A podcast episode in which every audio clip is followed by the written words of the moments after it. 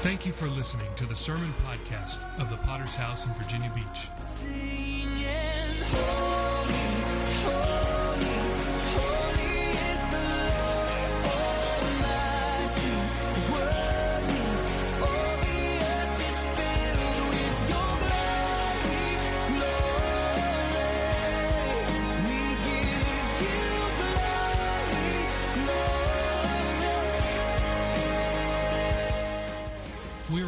Church with a worldwide vision for winning souls, making disciples, and planting churches.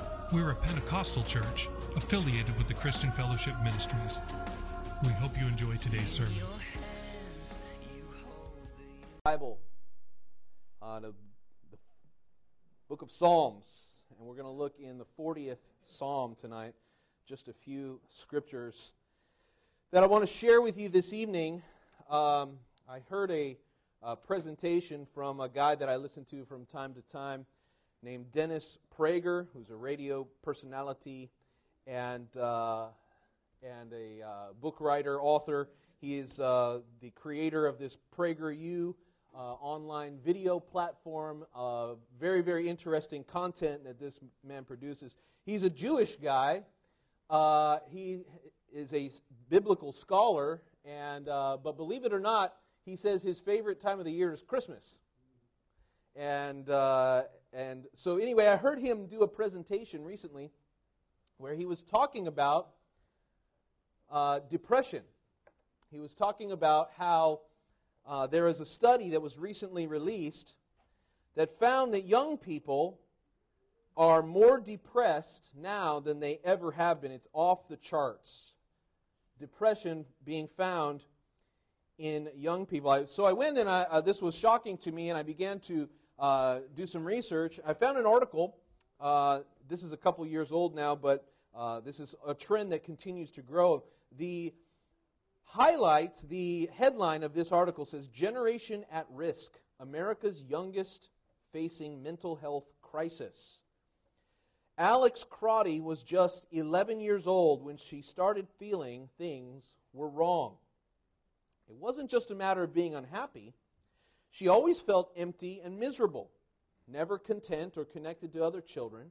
For years, she suffered alone, filled with shame. She switched schools, that didn't help. She says, I didn't feel unloved, I just felt numb to the world. Like I was surrounded by great things, but I just couldn't be happy. And I didn't know why that was. At 14 years old, she finally decided to break her silence. Quote, I can't feel anything, Alex told her mother of New York. So she gave me a big hug and cradled me in her arms on the bed and was like, Well, can you feel me? Can you feel my love? A hug and kisses was the only thing that came to my mind at the spur of that moment, but that was precisely what she needed to start the journey forward. She was diagnosed with major depression and anxiety. Now that she's 16 years old, she is in therapy and on medication. She's far from alone. This, as, uh, uh, as experts have begun to document, this is a health crisis among members of the youngest generation of Americans. It has critical implications for our country's future. One in five, I want you to hear this number one in five American children and young adults up to age 25 struggle with a mental illness or learning disorder. One in five. And those are only the ones that have been diagnosed. The numbers are in the range of 15 to 20 million people between the ages of 10 to 24, 24 years old. Uh, there was a uh, there was a yes recent research indicates that serious depression is getting worse in teens, especially in girls, and the high the, the suicide among girls has reached now a 40 year high, according to a CDC report released in August. So I could go on and on and, and share with you all these things, but all of that to, to tell you that this is a serious issue that we are dealing with in the generation that is rising behind us.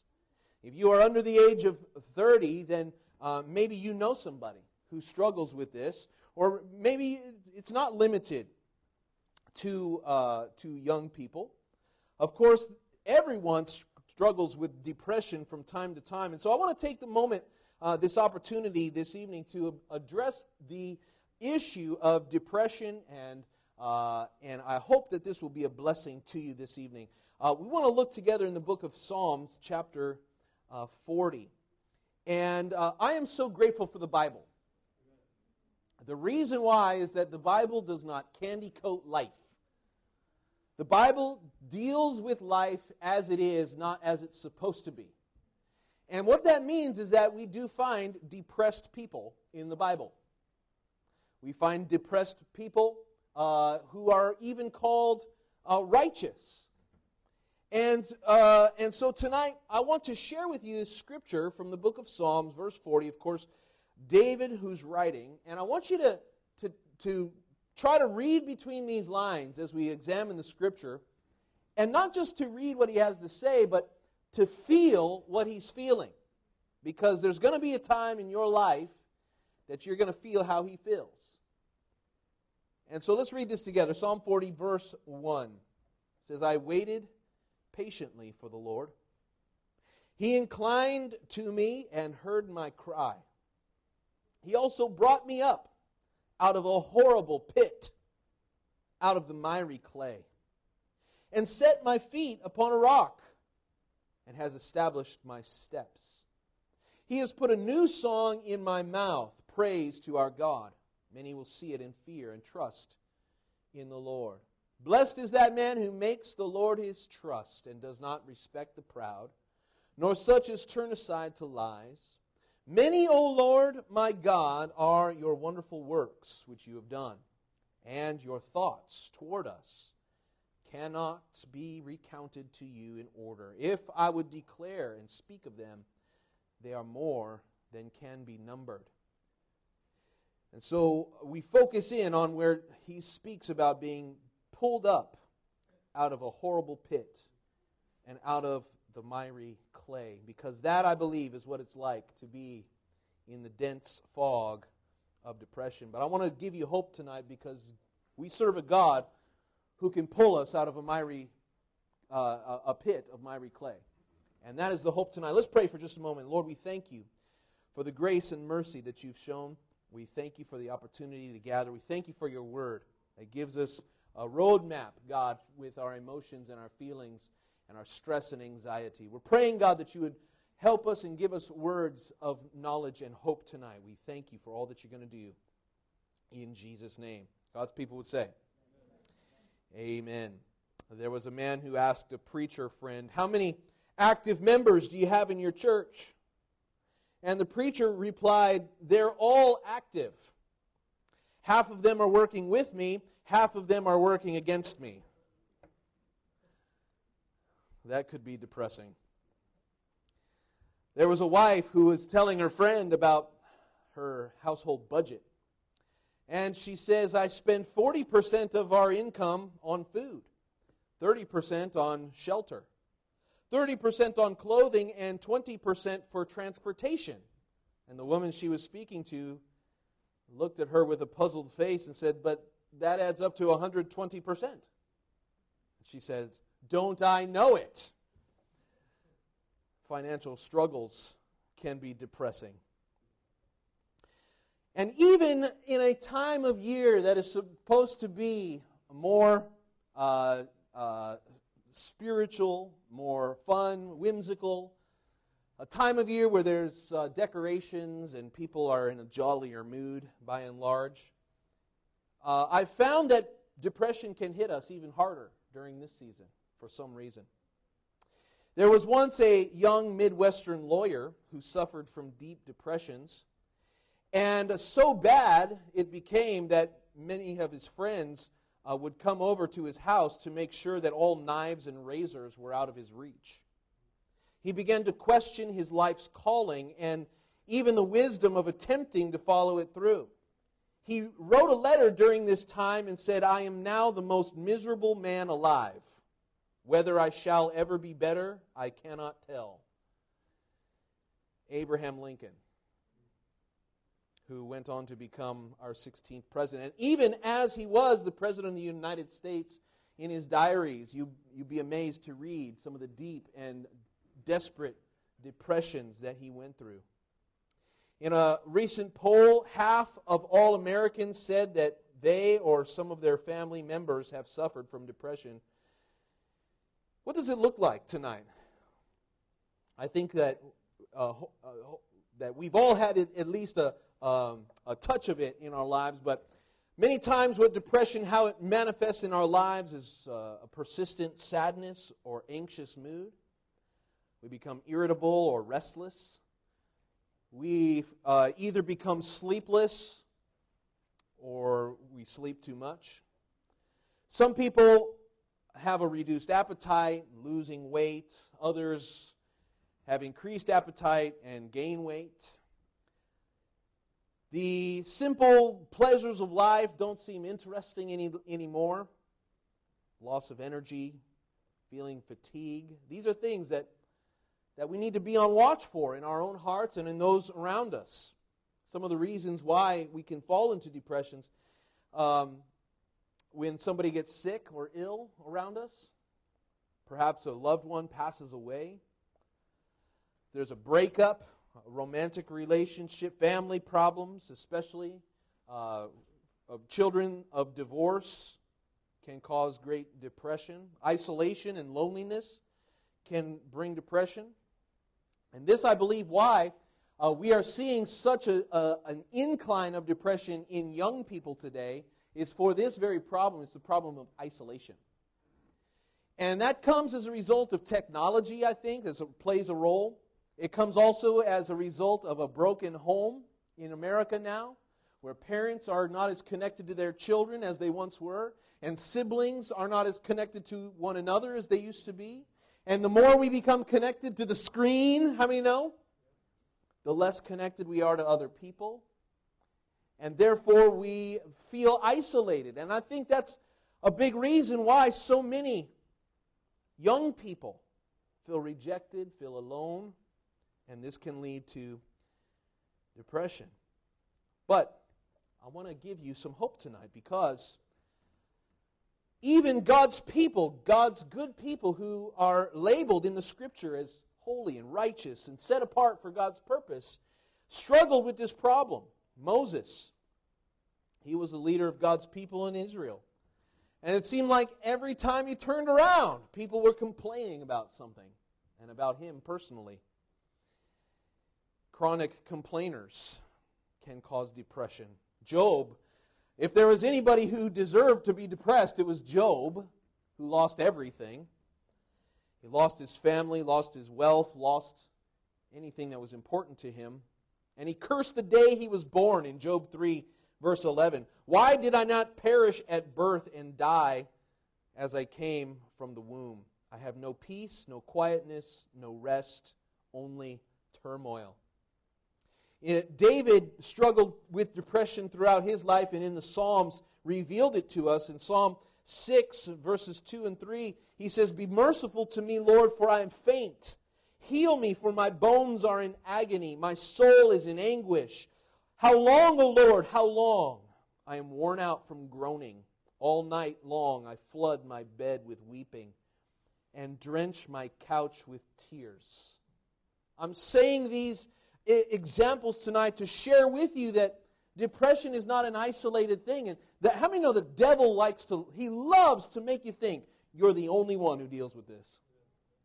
He loves to make you feel like, oh, something's wrong with me because I'm not feeling happy go lucky all the time. Paul, the apostle Paul went through bouts of depression. 2 Corinthians chapter 12, we read about how Paul was given a thorn in the flesh. And we don't know exactly what that is, but I want to tell you that was not a pleasant experience for him. How three times he prayed to be delivered, and God told him, No, my grace is sufficient for you. That can lead to a bout of depression. One commentator, Warren Wiersbe, said about this incident, he said, We do not know what Paul's thorn in the flesh was. The word that is translated thorn means a sharp stake used for torturing someone. It is a physical affliction of some kind that brought pain and distress to the Apostle Paul. Doesn't that sound comforting? But, brothers and sisters, I want to remind you that every one of us is going to face this from time to time. Some of us have a harder time than others dealing with depression, but I want to give you hope because it's not the end of the story. God's people, listen carefully tonight. If you don't hear anything else, I want you to hear this statement. God's people do not have to live forever in a dark world of depression. You don't have to stay there. It's okay if you're there. Life has its ups and downs. I don't expect everyone to have a, a, a fake smile painted on their face when they come to church. I understand. We go through things. Depression is part of life. But the hope tonight and the glory of the Word of God is that you don't have to stay there. I believe it was uh, C.S. Lewis who said, if you're going through hell, no, it wasn't C.S. Lewis, it was uh, Winston Churchill who said, if you're going through hell, keep going. Don't stop because there is light at the end of the tunnel. And I want to give you some of that light tonight. I will give you some practical steps. And maybe tonight you are feeling on top of the world, and maybe this sermon isn't for you this evening. Well, just put this in your back pocket. Because there's going to come a time when a dark cloud follows you around and, like in the cartoons, begins raining on your parade. And these are going to be some helpful points that we can all begin to put into use when we feel depression. Number one, practical thoughts. This is going to be a hard, hard thing to do, but I want you to, to stick with me. The first thing that we need to do in the midst of depression is something that we don't feel like doing, and that is to stop complaining.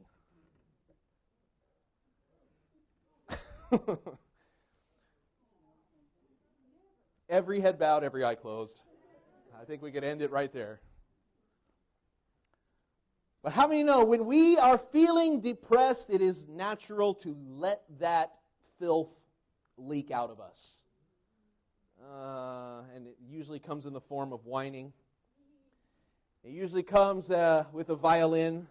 Woe is me. I have. And we see this in the scripture, don't we? We see it in people who are going through depression. We saw it with even the prophet Elijah as he's there being accused and being threatened by Jezebel, and he says, Oh, it's so horrible. I'm the last one on the earth who's serving the Lord.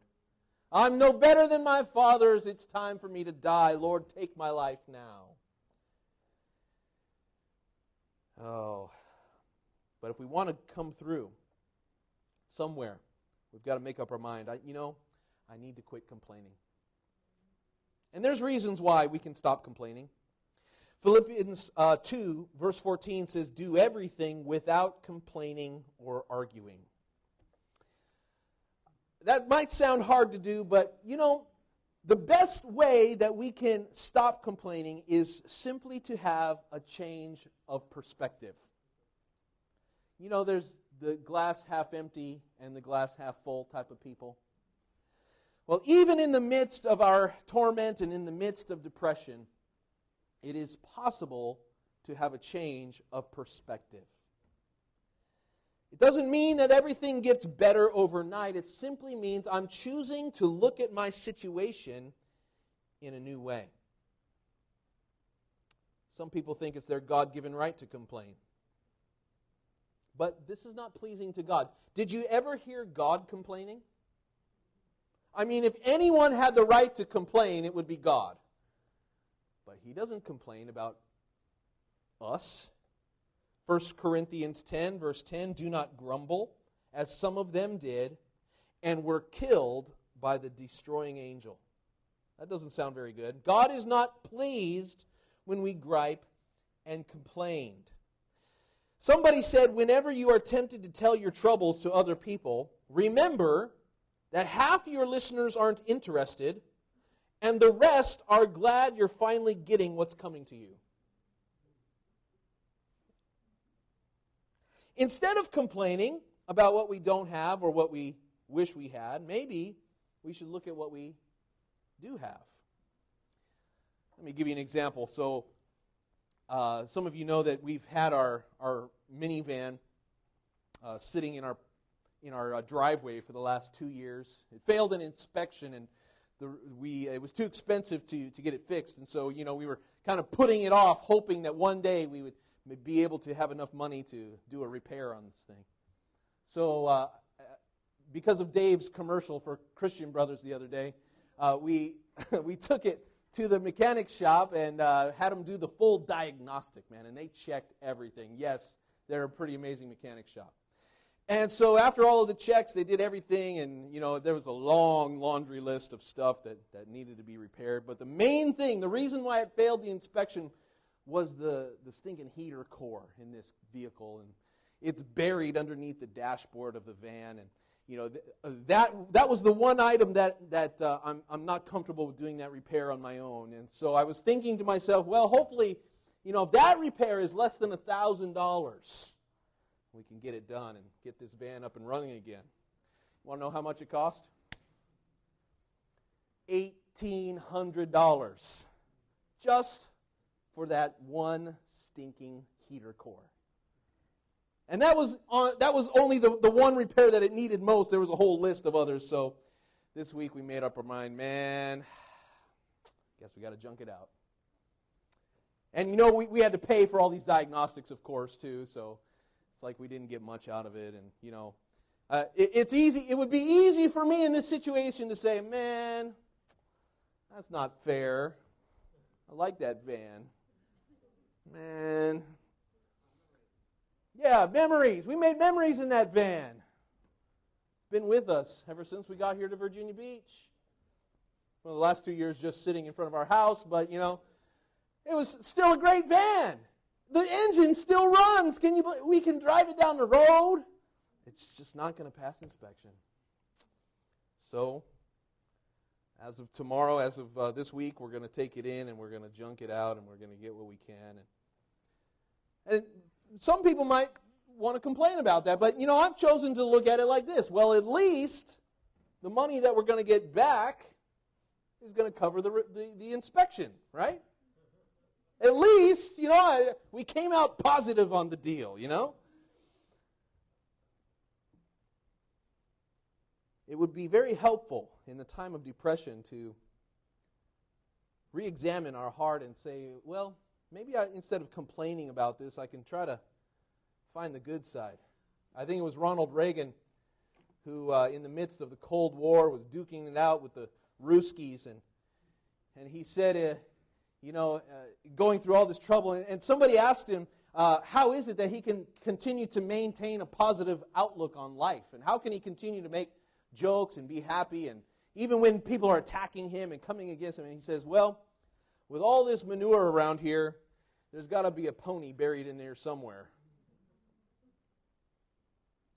Find the bright side of, of things. And listen, there is always a bright side. There is always a reason that we can find in the midst of pain and agony. There is always somebody worse off than you are. And when you find that, that will help us to stop complaining and to look on the bright side. Number two is to stay tuned. Do you have a favorite channel or a favorite program? Some sports nuts love to watch ESPN, or history buffs like to watch the History Channel. News junkies love to watch Fox News or whatever your, your, your channel of choice is.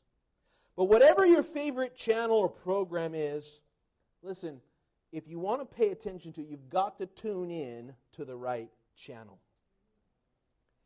And I want to say that in the midst of depression, we've got to have spiritual antennas that begin to listen to the transmission on God's frequency.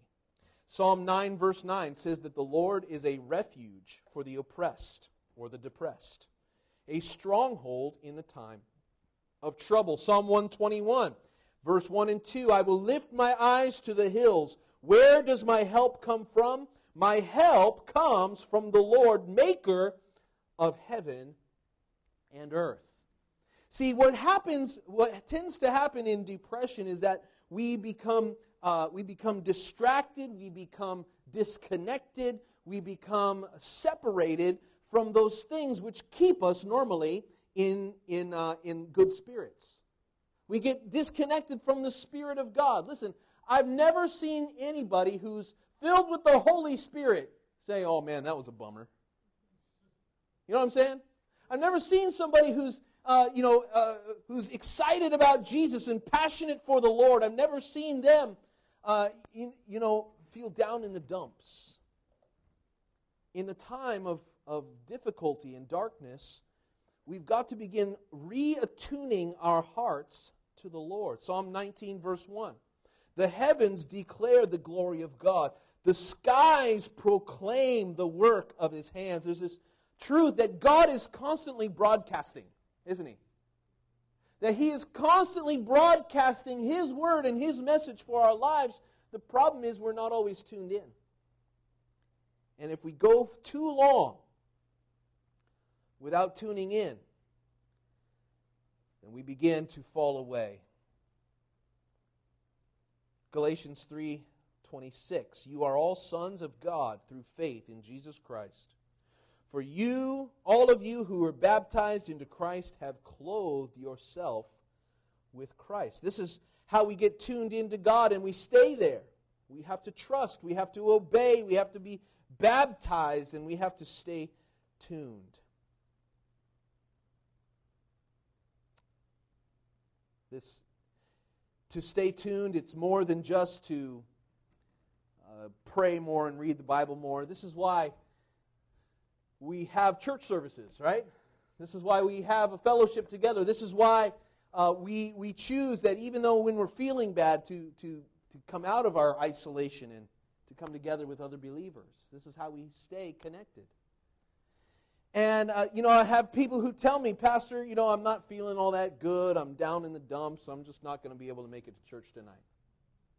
And I tell people, no, this is when you need church the most. This is not the time to isolate and feel sorry for yourself and have a pity party and explain to yourself how bad you have it. This is the time to get around God's people and God's Spirit and to plug in, to stay tuned in to God's Word and God's people. The third thing tonight is to separate yourself. One of the problems of depression is that it's very inwardly focused. You begin to have difficulty seeing outside the bubble of your own problems and your own pain. And it's very easy to block out everybody else. It's been said that as many as 70 uh, excuse me as much as 77% of everything that we think is negative and counterproductive and works against us. People who grow up in the average household hear the word no or are told what they can't do more than 148,000 times by the time they reach age 18. That's called negative programming. I remember when I was an, a new parent and uh, I, had read something like that, and I said to myself, you know, uh, I, I, want uh, my parenting style to be such that if I ever have to tell my children no, that I also want to be able to say yes to something else. No, you can't go to the park right now, but let's plan on that in the future. Right? And if all we do is say, no, no, you can't, you never, uh, it's not going to happen, no, negative parent, negative programming, it has an effect on, on small children. Sometimes we have that negative programming as adults too. When we think that God is only about the no's and we forget that God is also a God of a lot of yes. Proverbs 14, uh, excuse me, uh, Proverbs 12, 26, it also has a huge deal who we allow to influence in our lives. Proverbs 12, 26 says, A righteous man is cautious in friendship, but the way of the wicked leads them astray. Pastor Campbell always says, If you show me your friends, I will show you your future. The people that you associate with are a snapshot of your own character and your future. And that's why it's so critical for us to get outside of ourselves in the midst of depression and difficulty. We have to move out of that selfish place and that's, that, uh, that inwardly focused attitude. 1 Corinthians 15 33, do not be misled. Bad company corrupts good character. Do you want to be around negative people? Then, when you're negative, do you think people want to be around you? A man who wants friends must first himself be friendly. And this is where depression can begin to break down relationships.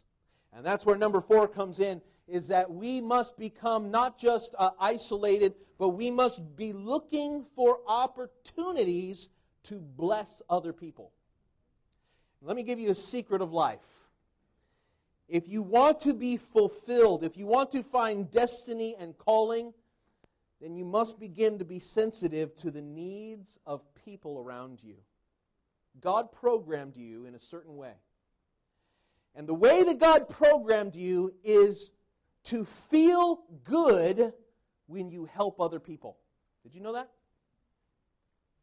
You cannot change that about yourself. Even the most selfish people on the planet, they if they do an act of kindness, sacrifice for someone else, it produces a good spirit in us, doesn't it? When you uh, uh, when you do something for somebody, God has programmed you to feel good about that. There was a teacher in Milwaukee and took her first grade class to a dairy where a guide was showing the children through the entire plant and explaining the process. When the tour was over, the guide asked if anyone had any questions, and one little girl raised her hand. Did you notice that I've got my new snowsuit on? The whole time, she uh, didn't receive anything that they were teaching. She was just so excited about her new snowsuit. She lost, focused on herself and lost attention on everything else. And this is what happens to us so many times. If we're so focused on something that's happening with us, we're missing out on things that are happening all around us. Listen to what Jesus said. Matthew 9:36 because Jesus was a great example of someone who is focused on the needs of others. When he saw the crowds, he had compassion on them because they were harassed and helpless. Romans 12:15 says rejoice with those who rejoice and weep with those who weep. Tonight, if, if we want to break out of the funk of bad attitudes and depression and uh, pain and anxiety, one of the best things you could do is help somebody else. I remember a study of, um, of soldiers who had come home from war and uh, were suffering from uh, post traumatic stress syndrome, PTSD. And uh, one of the most effective uh, ways of treating this was simply to buy them a new puppy. And they would bring these, uh, these soldiers a, a puppy, and, you know, puppies are a lot of work. I don't know if you know that. You have to feed them and take them outside and, and, and uh, care for them and watch over them. And, and all of a sudden, these soldiers who are given this responsibility, all of a sudden their mood begins to improve. As you find yourself in a position of having to help this fuzzy little creature. And dogs, especially, you know what the superpower of a dog is? The dog, more than any other of God's creation, is able to read human emotions. That's why we call a man's best friend. A dog can read your emotions in a way that no other creature can. And, uh, and so here's these soldiers, and now they're taking care, and all of a sudden their mood begins to improve. And, you know, not every problem is solved in a moment, but it does change things when you begin to take care of somebody else.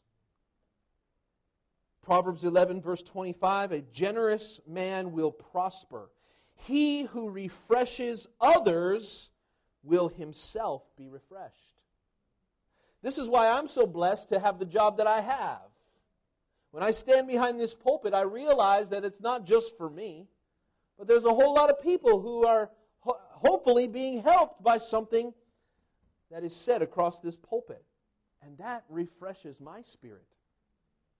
You would do well tonight to, to begin to look for opportunities around you, even in the state of depression and anxiety and uh, uh, a, point of darkness and deep oppression, to look around for people who are in need. You know, I, I'm reminded of that story of Joseph.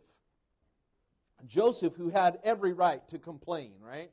Betrayed by his own brothers, sold into slavery, falsely accused of rape, sent to prison. You know, he had, he had some bad luck there for a few years. But the thing about Joseph is that wherever he was, he's always looking for opportunities to minister to somebody. Even there in the Egyptian prison, for 20 years he's in prison, but he got a reputation, didn't he? There's another prisoner who has this dream, and guess what? Joseph has an, a gift of interpreting dreams. Joseph could have easily said to himself, ah, later for that, I got my own problems. But he didn't. He reached out and he began to speak into this man's life. He reached out and he began to speak into that man's life. And isn't it interesting that his personal ministry, he wasn't getting paid for that. He was getting no, uh, no return on that investment. He simply, out of the goodness, out of the opportunity that presented itself, he's ministering to these other prisoners. And isn't it interesting that that very act led eventually to him getting sprung out? Because it was the same baker that he spoke to that later on, a few years later, he says, Oh, Pharaoh had a dream. And he said, Oh, I know a guy back in the prison. I know a guy. And it was that same uh, uh, blessing, that same ministry that brought him out of the prison cell. I want to tell you, sometimes the key to breaking out of the cell of our depression, our sadness, our darkness is simply looking for the opportunities to be a blessing. This is why we have ministry. See, ministry is not for perfect people. Being a preacher is not for perfect people. I, I don't preach only on the days that I feel good. Sometimes I, I'm amazed at people. Well, Pastor, I, you know, I don't know if I can do ministry. I don't really feel like it this month. Can I take a break? Like, I feel like being a pastor every day of my life. Like, I feel like taking your phone calls and uh, every, every, uh, every issue. And le- that's why I'm here to take your phone calls when you're going through issues and problems. And, uh, I got my own problems. I don't always feel like being the pastor. Sometimes it's hard. But I'm not here to complain. I'm here to tell you that when I reach out, when I begin to minister, when I begin to pray for people, listen, that is a blessing for them, but it's even more for me. This is why we outreach on Saturdays. Contrary to popular belief, outreach is not just for all the sinners, it's even more for the saints. Because, you know, you might witness to some. I read something the other day that the average person who gets converted to Jesus, it only happens after they've heard the gospel an average of seven times. So when we go to outreach, we understand that not everyone we talk to is going to fall on their knees and say, What must I do to receive the Lord Jesus? It's a, it's a difficult uphill battle. And once somebody gets to that average of seven or eight or nine times hearing the gospel, maybe there's an opportunity. But listen, we're not preaching the gospel just to win souls. We're preaching the gospel because of the effect that it has on the preacher. We realize that I don't feel like going on outreach every Saturday. Lord, help me. Sometimes I've got things in my but I want to tell you, the moment you knock on the door and you begin to explain, you tell your testimony. Man, what a what a profound retuning of your heart that provides. Just yesterday, as I'm witnessing to this guy, his name was Cliff, and I just felt the joy of the Lord. in, in 10 minutes. I got happier about my salvation in those 10 minutes than I had been for the last three months. Just by simply reaching out to somebody on a normal Saturday with a Bible in my hand. In the midst of our depression, can we, beloved, can we reach out? This is the hope that we can be delivered from the pit. I want you to hear again the words of David as we close. He said, I waited patiently for the Lord. He inclined to me and he heard my cry. What does that tell us? God is not deaf to our needs, He is not blind to our difficulties. In the midst of our pain, He is there. Listen, even Jesus knew what it was like to be depressed. Don't tell me that Jesus hasn't felt what you feel. Tears of blood, sweat like drops of blood falling from his skin in the garden before he goes to the cross. You talk that's that's depression right there. As he's contemplating the cross. Listen, none of you have gone through anything like that. Contemplating bearing the weight of sin of all humanity. Yes, he felt depressed. Yes, he cried out to the Lord. He cried out to his Father, if there's any way, let this cup pass from me. Right? And then he bore the cross, as he was called to do. But in the midst of that, listen, he was seeing through to the other side. Listen to David, because there's another side. See, this is why. This is why we, as believers of all people, we are not, uh, we are not exempt from depression, but we have a hope that the world doesn't have. And that's why we can see through the agony. Listen to David one more time. He brought me up out of a horrible pit, out of the miry clay, and set my feet upon a rock. In the times when the winds and the waves are tossing us, our mind is ravaged in the chaos. What we need is the stability that God can provide. His Word. You know, you pick up uh, the Word of God and you read the truth that is the rock that you can stand on. And when you see that, David says he put a new song in my mouth. Can I tell you, there are songs that have saved my life. There are certain songs that when I hear them, I say to myself, okay, I can keep going. There are songs that the Lord puts in my mouth. I remember some songs that saved my salvation. I was on the verge of backsliding and going back to my sin. And I heard a song. Saved my soul. There are certain songs. Listen, this is why it's important to, to have a habit of worship, a habit of praise. David said he put a, a new song in my mouth. Do you wonder why David was so famous for his, his psaltery? That he was a musician?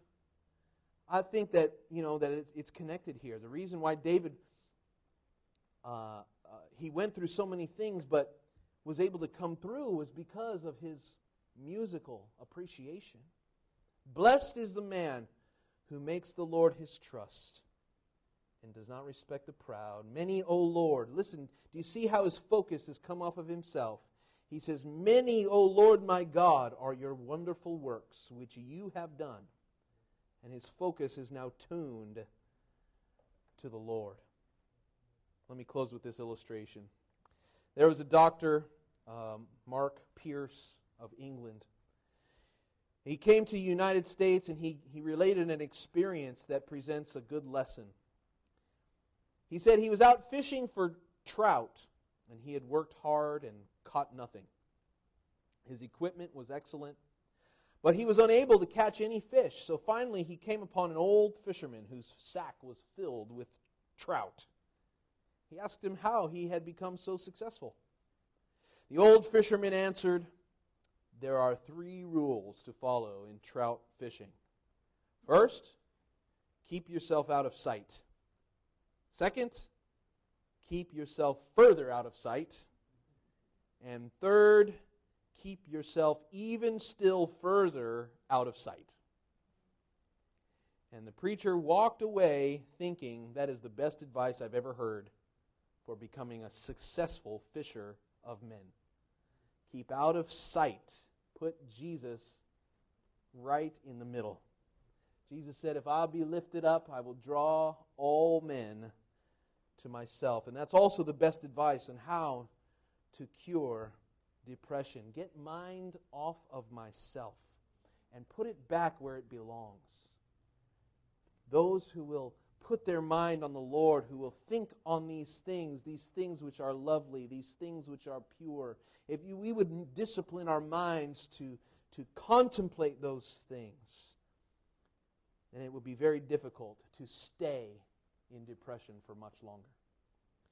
I want to ask you to bow your heads with me and close our eyes as we bring this service to a close. Just a few practical ways to deal with this reality of depression. We will all, from time to time, have a bout. I know I do. I'm grateful for God who watches over my soul, who is a good shepherd. I'm grateful for people around me that I can confide in and trust. I'm thankful for a righteous wife who can pick me up when I'm feeling down. I'm grateful for the Word of God that is a rock, a solid rock that I can stand upon, the promises, which are yes and amen. But I wonder tonight if someone's here this evening and the truth is that perhaps you're not right with God. You're hearing these precious promises of the Lord. You say, I'm not sure that those promises apply to my life because I know that I'm in sin. I'm in rebellion against God. I don't have the hope which endures, and that's because the hope doesn't live in you. That hope, who is Jesus Christ, the one that I spoke about, who died on the cross, who bore the shame and the pain and the, the, the, the, the wrath of God who took it on his shoulders and he said, I will do this. I will bear the cross. Why did he do that? He did that so that we could be saved tonight. Our sins could be forgiven. And if you're here tonight and you need that forgiveness of sin, it's here, it's waiting for you. If you will respond in faith tonight. If that's you, would you just lift up your hand so I can see it? I see your hand, sis. Uh, God's going to move tonight. God's going to speak. Is there anyone else unsaved or backslidden tonight without any embarrassment or shame? You know that you're not right with God. I see that hand. Is there someone else? Quickly. God's speaking to you. God's leading you. He's drawing you by His presence. I see that hand. Tonight, God touching hearts. Don't let this moment pass by without receiving what the Lord has for you without hearing from God in this moment. Is there anyone else? Quickly respond to this call for salvation. Thank you for that hand. Thank you for honesty tonight. God moving in this place. Amen. I want to open up this altar tonight. I wonder, believers and everyone who lifted their hand, could we all stand together? We thank you again for listening. Do you want to receive updates from our church in your inbox? Make sure to sign up at our website, vbph.org. If this message has been a blessing to you, would you consider supporting our ministry with a generous donation? Please visit our website vbph.org and scroll down to find the Give button at the bottom of the page. We would be so grateful for your support. Until next time, love God and love people.